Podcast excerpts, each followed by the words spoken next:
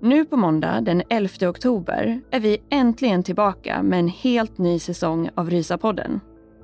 Och här kommer en liten inblick kring några av de fallen som vi kommer att ta upp.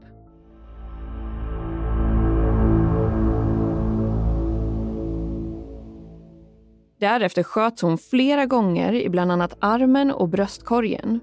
Men trots detta var hon fortfarande vid liv och kröp runt vid soffbordet. Vid det här laget hade bröderna skjutit upp all ammunition och Lyle skyndade därför ut till bilen för att ladda om sitt vapen.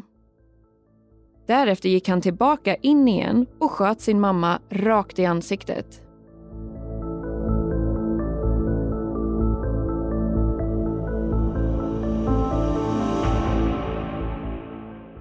Det finns nämligen vissa frågetecken kring hur gärna man ville undersöka det här fallet och även vad man ville dela med allmänheten.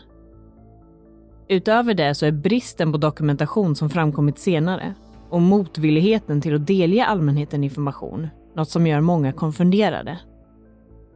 När man exempelvis valde att återigen öppna upp det här fallet år 2008 så fann polisen som då ansvarade för utredningen bara ett enda papper i hans fil och det var en trafikförseelse. Så vart finns all dokumentation?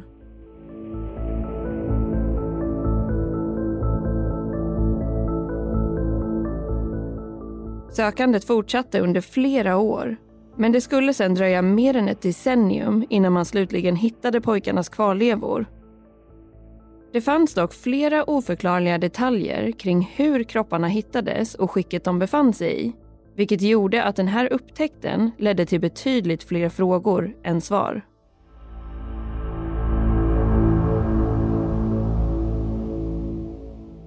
Vi hoppas att ni också ser fram emot en höst och vinter full med avsnitt som i alla fall får oss att rysa lite extra.